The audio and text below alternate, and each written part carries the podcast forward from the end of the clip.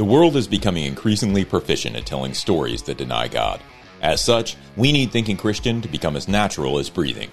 Welcome to the Thinking Christian podcast. I'm Dr. James Spencer. Through calm, thoughtful, theological discussions, Thinking Christian highlights the ways God is working in the world and questions the underlying social, cultural, and political assumptions that hinder Christians from becoming more like Christ. Now, on to today's episode of Thinking Christian.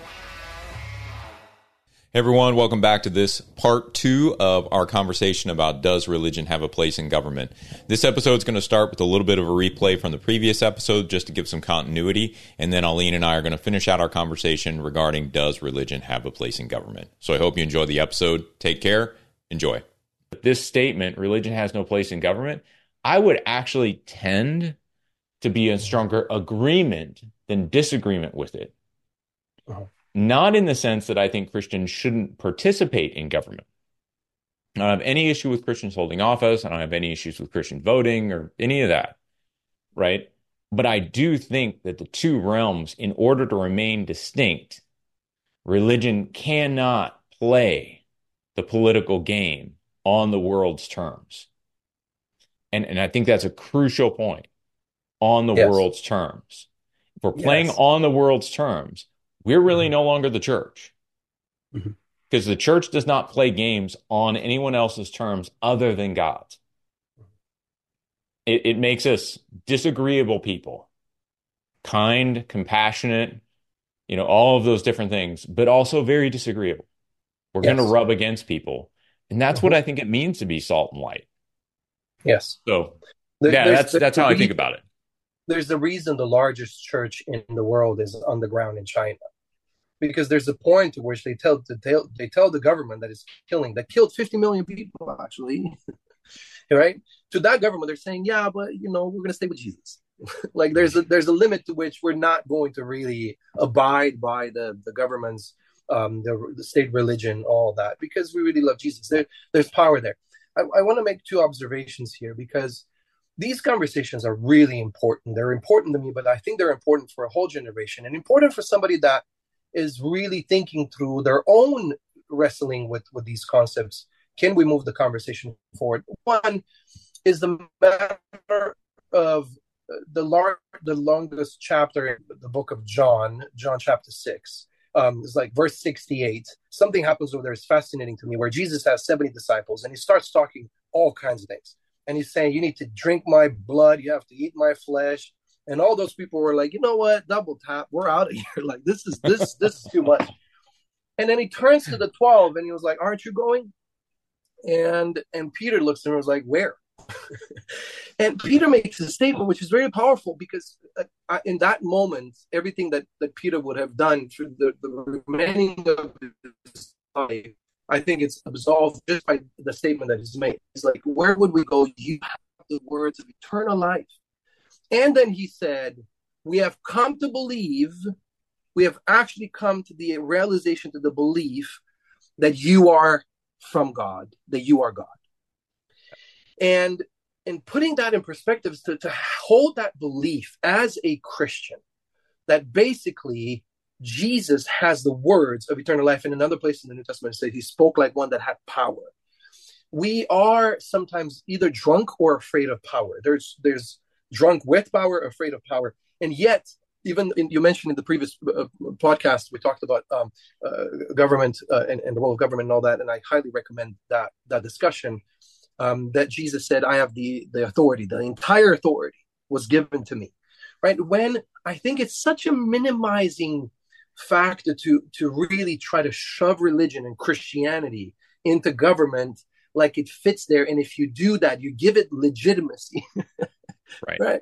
It's such it's such a minimizing of even Peter's broken understanding of the fact that Jesus has the words of eternal life. That basically in him you'll find something that you don't find in the monopoly game that no good political speech, doesn't matter how great it is, come any comes anywhere close to that. And I'll make a second observation with your permission. For me, I got stuck and I constantly go back to John chapter 3. Out of that conversation, and this is one one of the things that I love about our theology of worship comes from Jesus talking to a woman at the well. Our our theology of salvation comes from Jesus talking to a Pharisee named named Nicodemus, having a late night conversation, and from that we have John three sixteen uh, tattooed on our faces in the game day, and being the the number one verse in the world, translated everywhere from one late night conversation that Jesus had with Nicodemus. But that conversation is fascinating to me and it ties directly into what we talk about today. Because Nicodemus comes to Jesus late at night in a time when it was the highest, I would say, if you look in the history of the world, the highest um, um, human experience in three areas. You have the highest human experience in terms of the temple, the religiousness. I don't think there's ever been a more complex temple than the Jewish temple. So the religious aspect of it, the highest game. You have the Roman Empire, which has never, I don't think there's ever been a more robust empire than the Roman Empire in terms of organization, glory, the glory of Rome, all that craziness. And you have the highest form of philosophy right now in America and all the world. We still study the philosophers that are contemporary or just a little bit about uh, uh around Jesus' time. Yeah. So Nicodemus is sitting at the at the foothill of the largest, most complex empire in the world and government form of government in the world america still organized like the roman empire to this day. He's sitting at the foot of the temple the most complex religious system ever known to humanity and he's sitting on the, the foothill of the philosophy the highest form of philosophy we still teach our children right now about plato and about all those guys. And yet he's saying not enough. He comes out at night and comes to jesus and i was like i have some questions and he becomes such a devout religious person. We found him again buying Jesus's tomb, basically sacrificing himself.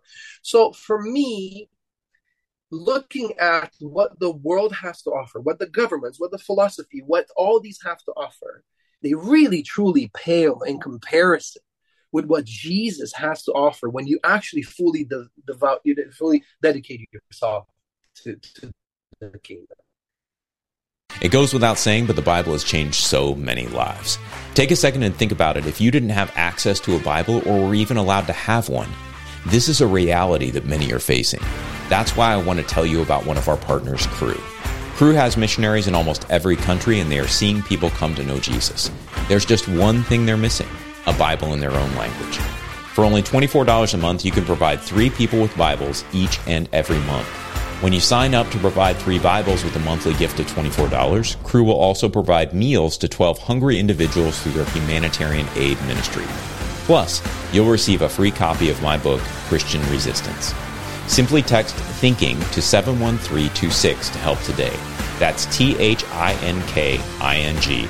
Or visit give.cru.org backslash thinking. Again, that's give.cru.org backslash thinking. Message and data rates may apply, available to U.S. addresses only. Hi, everyone. If you've been injured in an accident that was not your fault, listen up. We have legal professionals standing by to answer your questions for free. Call now and find out if you have a case and how much it's potentially worth. Call 800 497 4410. I'm here with spokesman John Wolf. So, John, tell everyone listening who should call right now. Well, Maria, first off, thank you for having me here. It's always nice to answer the listeners' questions. Now, as far as who should call in, anyone who's been injured in an accident and think you deserve compensation, give us a call right now. 800 497 4410. You'll find out if you have a case and how much it's potentially worth. Thanks, John. You heard it, folks. Take advantage of this opportunity and call now. 800 497 4410. Advertisement sponsored by Legal Help Center may not be available in all states. It goes without saying, but the Bible has changed so many lives. Take a second and think about it. If you didn't have access to a Bible or were even allowed to have one, this is a reality that many are facing. That's why I want to tell you about one of our partners, Cru. Cru has missionaries in almost every country, and they are seeing people come to know Jesus. There's just one thing they're missing a Bible in their own language. For only $24 a month, you can provide three people with Bibles each and every month. When you sign up to provide three Bibles with a monthly gift of $24, Cru will also provide meals to 12 hungry individuals through their humanitarian aid ministry. Plus, you'll receive a free copy of my book, Christian Resistance. Simply text thinking to 71326 to help today. That's T H I N K I N G. Or visit give.cru.org backslash thinking. Again, that's give.cru.org backslash thinking. Message and data rates may apply, available to U.S. addresses only. Yeah, it's an, it's an important Thoughts? point because, it, well, I think it's, it's really important point because, um, number one, we, you know, I've said this before, Christians are the only one who can, are the only people who can proclaim the gospel. And so if we start to dilute mm-hmm. that message, uh, we really mm-hmm. do short mm-hmm. uh, what we're doing for the world. And I, I think this is something that many Christians may not think through 100%. But what I would say is when we're when we're building up the body of Christ, when we are becoming disciples, right? Strengthening our own spiritual growth. That is to some degree for us. It's for the church. It's to glorify God. It's all those things. Mm-hmm. It's also for the world's sake. Yes. And I think that's the part we miss that mm-hmm. us becoming the church, us becoming mm-hmm. more the church, becoming uh, increasingly conformed to the image of Christ is not simply something that benefits us. It's actually for the world. Mm-hmm. The world needs to see it. Yes. Yes. And so to tie ourselves in to what God has established, an appropriate thing that God has established. The state is not trivial, right? Mm-hmm. I don't think, um, I don't want people to hear us saying that. The state isn't mm-hmm. trivial. Not at all. It's absolutely crucial. God has established yes. it for a very particular purpose. Yes. I just happen to think that we often expand the scope of the state mm-hmm. beyond what God has intended. Mm-hmm. And so we, you know, God has given it a, a, certain degree of authority, and we tend to do this. We say, well, if God has given it this authority, then we need to expand that authority and give it this amount, this amount of authority. And it's like, no, if God's given it this amount of authority, that's the amount of authority it has. And so why are we mm-hmm. giving it more? And yes. so the point is the state has its place. Those governing authorities have their place. Mm-hmm. But their place is is not in the church. And I don't think that the mm-hmm. church's place is with necessarily the governing authorities. Mm-hmm. And, and and again, when I say that, I'm not saying Christians shouldn't participate in government. What I am saying is that when we start to mix and intermingle those two categories, church and state, church and religion, we get into some very sticky problems that I don't really think we want to get into. And so I think the other side of that, Alin, the other thing I would say to your comments is, um, you know, Philippians or not Philippians, I'm sorry, Ephesians 2 12 through about 19. Um, First Peter 2, right? Specifically 2 9. Um, you have this piling up of political terms that are then applied to the church. Mm-hmm. Right? Peter calls the church a chosen nation uh, or a chosen race, a holy nation, um, a people of God's own possession. Right? Um, Ephesians 2 talks about um, the separation of the Gentiles from the commonwealth of Israel and the uh, engrafting in of the Gentiles so that they are now citizens alongside God's chosen people and that they have become not only uh, citizens, but also members of the household of the oikonomia of God. And that that phrase household is not like I live in a house, right? The household was considered sort of a um, not exactly a political unit, but it wasn't exactly just a family either. Mm-hmm. And so what we're seeing is, I think, this piling up of terms with regard to the church that the church is in and of itself a political entity. And, and that as we're exercising Christ's authority, not mm-hmm. again through the political means of the world, but through discipleship, what we are doing and what we're trying to do is draw people out of um, it's very similar like i've come to think of it like the call of abraham Abraham is in a settled nation and God calls him to sojourn. Right? Trust me, come away from your established man, land and sojourn with me. We have a very similar call to non Christians. We're saying, look, we know you think you're part of this American system. Come sojourn with us. We're not actually part of that system. Right? Come sojourn with us. Come be a part of our community. Come be a part of our, our political community. And again, in saying that, I, I, think the real root problem of some of the Christian nationalism that I'm seeing is that it has a militance to it. And to me, Christianity is not about militance, it's about martyrdom.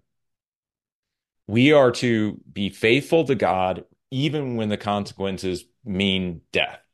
Mm-hmm. And, and so Christian nationalism seems like what it wants is it wants to shift the power around a little bit so mm-hmm. that um, Christians or um, people who believe the same thing as Christian nationalists, right, mm-hmm. are now in charge and can order society such that, um, and my sort of tongue in cheek way of putting this is so that we can um, be comfortable with the sinfulness of the world. Right? We're uncomfortable with abortion, but we may not be so uncomfortable with greed. Right? And so uh, let's maximize the economy, but eliminate abortion. right.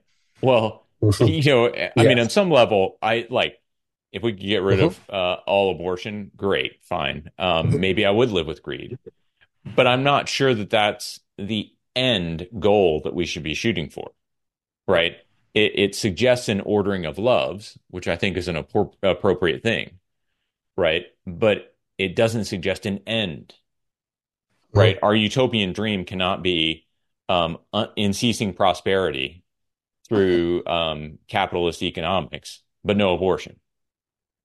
Uh-huh. Right, that's the that's the wrong utopia, right? Uh, and, and, so, uh, and that's not a shot at capitalism at all, right? It's just it it's to underscore a point that the church is not that, uh-huh. and, and the kingdom of heaven is not that. And, and so when we when we depend on those mechanisms to lead us to the promised land, we are inevitably mm-hmm. not going to end up in the promised land that we have that we are anticipating. Right? The only way into the promised land is to follow Jesus. He is not only the source of our salvation, he is the way, the truth, and the life.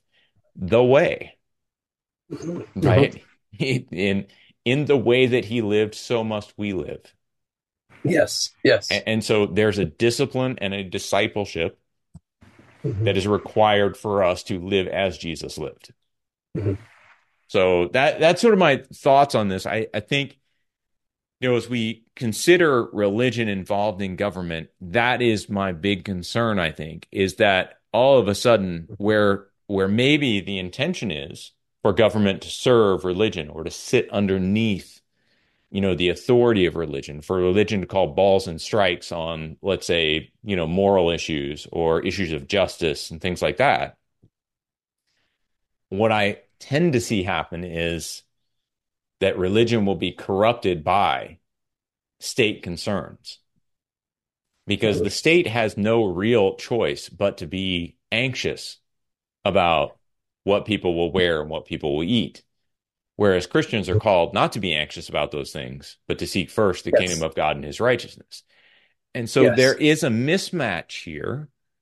Mm-hmm. And again, not to trivialize the state, God has established it for a reason, but it's different. Yes. And, and, so pulling these two things that are very different together and suggesting a fusion between them, I think is way wrongheaded. I, uh, I, I agree strongly. So I, I I often refer to the Roman Empire, and and, and I know it, it sounds like yeah. I'm a broken record, but I do because um, I'm Romanian and we come from the Romans. We got we got uh, you know we got taken over by the Roman Empire um, two thousand some years ago. So, um, but but there's a strong lesson to be learned. There's a strong lesson to be learned. So the Roman Empire, three in, in 313 the Emperor Constantine issued the Edict of Milan, which accepted Christianity and made Christianity the religion of the Roman Empire. What's what's fascinating to me is that that that move is attributed to, to the to the fall of the Roman Empire. the Roman Empire, really conflating the two of, of Christianity and the empire, it's it's one is deemed to destroy the other if you actually put them on top of each other. Yeah. One is deemed to swallow and and completely devour the other one. And that's why our conversation does take a dimension of of importance and reality on the fact that um, are we are we comfortable with a concept that when we actually want religion and government to actually be mingled in such a way that you can't untangle them, one will devour the other. That one will actually eat the power of the other, right? Yeah. What's fascinating to me is that so you have 313, but in 380, the Emperor Theodosius issued the the Edict of Thessalonica, which made Christianity the official religion of the Roman Empire. Christianity, the mm. official religion. What I loved yeah. about that move, so they said uh, Christianity is the official religion, but the Nicene Christianity. It goes without saying, but the Bible has changed so many lives.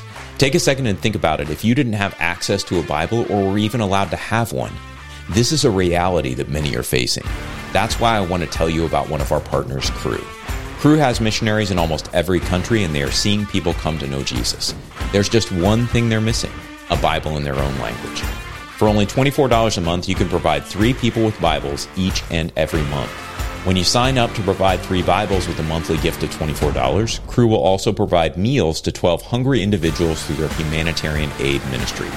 Plus, you'll receive a free copy of my book, Christian Resistance. Simply text thinking to 71326 to help today. That's T H I N K I N G. Or visit give.cru.org backslash thinking. Again, that's give.cru.org backslash thinking. Message and data rates may apply, available to U.S. addresses only. It goes without saying, but the Bible has changed so many lives. Take a second and think about it. If you didn't have access to a Bible or were even allowed to have one, this is a reality that many are facing. That's why I want to tell you about one of our partners, Cru. Cru has missionaries in almost every country, and they are seeing people come to know Jesus. There's just one thing they're missing a Bible in their own language. For only $24 a month, you can provide three people with Bibles each and every month. When you sign up to provide three Bibles with a monthly gift of $24, Cru will also provide meals to 12 hungry individuals through their humanitarian aid ministry. Plus, you'll receive a free copy of my book, Christian Resistance.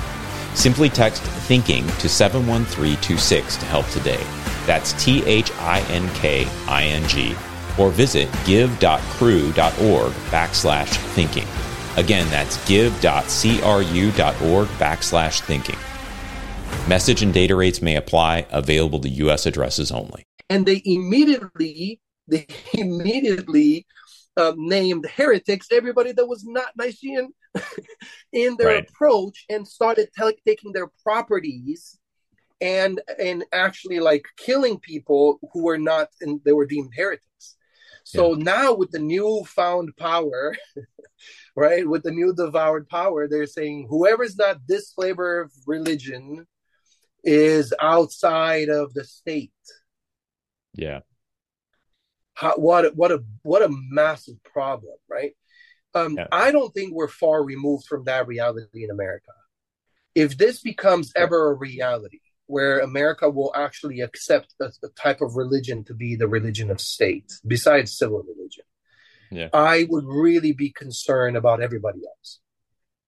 Well, I think you're probably right to be concerned about everybody else because I think in the best instances, you know, you have, uh, let's say, Constantine and Charlemagne, who also within the history of the world have uh, sort of proclaimed a Christian empire. Mm-hmm. And, and, I think the best reading, the most generous reading of what they did is that they uh, helped to facilitate the flourishing of the church. Right. Instead of mandating, mm-hmm. coercing people to be Christian, they tried to clear space. And again, this is the most generous reading, I think. They tried to clear space to allow the church to flourish. Yes. And you know, to some degree, I think that's an appropriate way of thinking about part of what the state could do. Uh-huh. Um, is that you know maybe instead of you know voting along party lines and and issues and those kind of things, maybe what we should be thinking about is you know, uh, or at least one of the things we should be thinking about is how does a particular political regime um, position itself vis-a-vis the church. Mm-hmm. Um, that said, uh, I think that right now what we're sitting in is uh, a polarized environment mm-hmm. where people are either right or wrong. There isn't a lot of room for gray areas. And so it does seem to lend itself to this moment where you're either right or wrong. You're either going to be on the wrong side of history or on the right side of history. and there's going to be some sort of arbitrary um, tribunal of people. And I don't really care. I mean, I could be on that tribunal and I would still think it was a bad idea. Right. um, yes. Yeah. Because I, I think anyone who sits above and tries to decide and call balls and strikes on what is and what is not uh, appropriate and maybe heretical versus orthodox, uh, we're entering mm-hmm. into a new situation where the coercive power of the state is now combined with a uh, religious force and authority. And in combining those two, what you get is a monster. Mm-hmm. Um, you get mm-hmm. basically the worst parts of Revelation. Yes. Uh, yes. And and and so you know you think through Le- Revelation twelve and thirteen, right, where you have the two beasts, and the the the second beast um, forces people to bow down to the first beast. Mm-hmm. This is, I think, in my reading of Revelation, mm-hmm. the odd combination of civil and religious authority.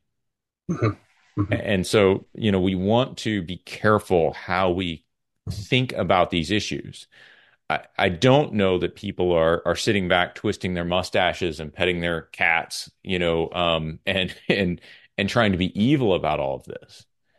But I think that good intentions uh, often pave the way to really negative consequences, and we should be consulting the Word of God, trying to understand it as well as possible, Mm-hmm. recognizing i think that the church and the state are really truly separate entities whether we want to combine them or not mm-hmm. the church and the state are always going to be separate because god has established them as such as such yes. and so in reality they are separate in mm-hmm. our experience we may try to merge them mm-hmm. that's our mistake yeah and, and i think that'll have yes. problems so ultimately, I think you know yes. maybe we're we're probably agreeing. Um, it sounds mm-hmm. like we're agreeing that you know religion. If we're thinking about this statement, religion has no place in government. Would you agree, Alin, that if we rephrase this to say, um, religion has no voice with government? In other words, religion should have no influence over government that we would both disagree with that. Yes. Also, I would say uh, uh, the government is filled with religious people. Yeah. And and I think because that's really yeah. Yes. Yeah. You can't I, separate think, the fact that, that is the reality. The government form of people. Right. And and I think that's really the yes. I think that's really the kicker here is that, you know, if we think about it in mm-hmm. terms of should religion have some sort of a voice with the government? Should it have um, the ability to speak truth to power? Obviously, mm-hmm. right? I mean, I think we can, yes. uh, you know, that is something that we can agree with. Mm-hmm. But I would also say, you know, sort of, and this is yeah. um, to project, we're going to do some um, uh, we're going to have some folks on who are familiar with the Barmen Declaration that the Confessing Church made during World War II when the mm-hmm. German Evangelical Church sided with the Nazis. Um, the mm-hmm. Confessing Church came along and wrote up the mm-hmm. Barmen Confession and basically said, no, um, we really can't endorse the Nazis because we're the church and that means something. And, and, I think that where we're at with Christian nationalism is something of a similar place. And I'm not comparing yes. Christian nationalists to Nazis. Don't hear me saying that. Mm-hmm. But um, this sort of merger and fusion of the church and state is mm-hmm. um, oddly similar to what the Barmen mm-hmm. Declaration was addressing, which is basically saying nothing about the atrocities of Nazi Germany. They were mm-hmm. simply saying something about the atrocity of the church fusing with government and mm-hmm. setting aside its God given responsibilities as church. Yes. Yes, and it doesn't have to be the. It doesn't have to be, um, you know, ending up into a genocide or into a Holocaust. Correct. But it's still already detrimental to a point that um, we really will never see the side effects of doing that. That's the ripple right. effects on the end of the story. Yes. Well, very good, man. I, I think um, we've kind of addressed this statement. Um, religion has no place in government, with which many Christian nationalist adherents disagreed. What I would say is that I tend to agree with it, um, with the qualification that religion needs to have a place to speak to government, almost a prophetic Yes. function that calls government and reminds government, both in word and deed. I think in its very presence, Mhm. it reminds government that it is under God's authority and that everything Yes. it's doing Yes. is provisional, temporal, and uh, that it is really incapable and and ultimately not Mhm. called to address some of those deeper spiritual issues. That is the realm of the church. And so um, Yes. I fully agree with that.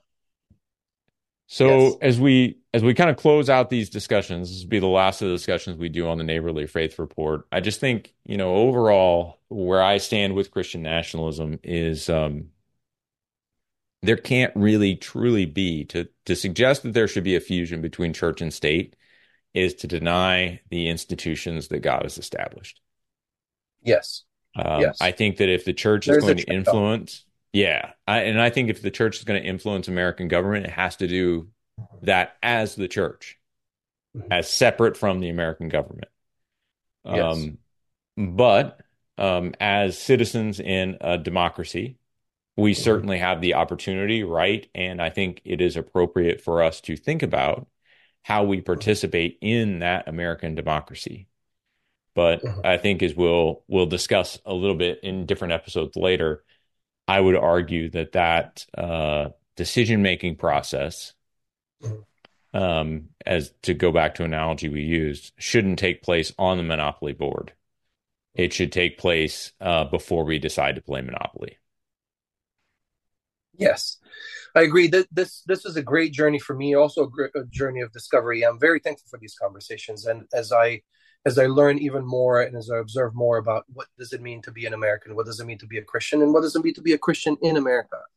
Yeah. Um, but one one thing that I appreciated is, are am I? What's the foundation from which I sit?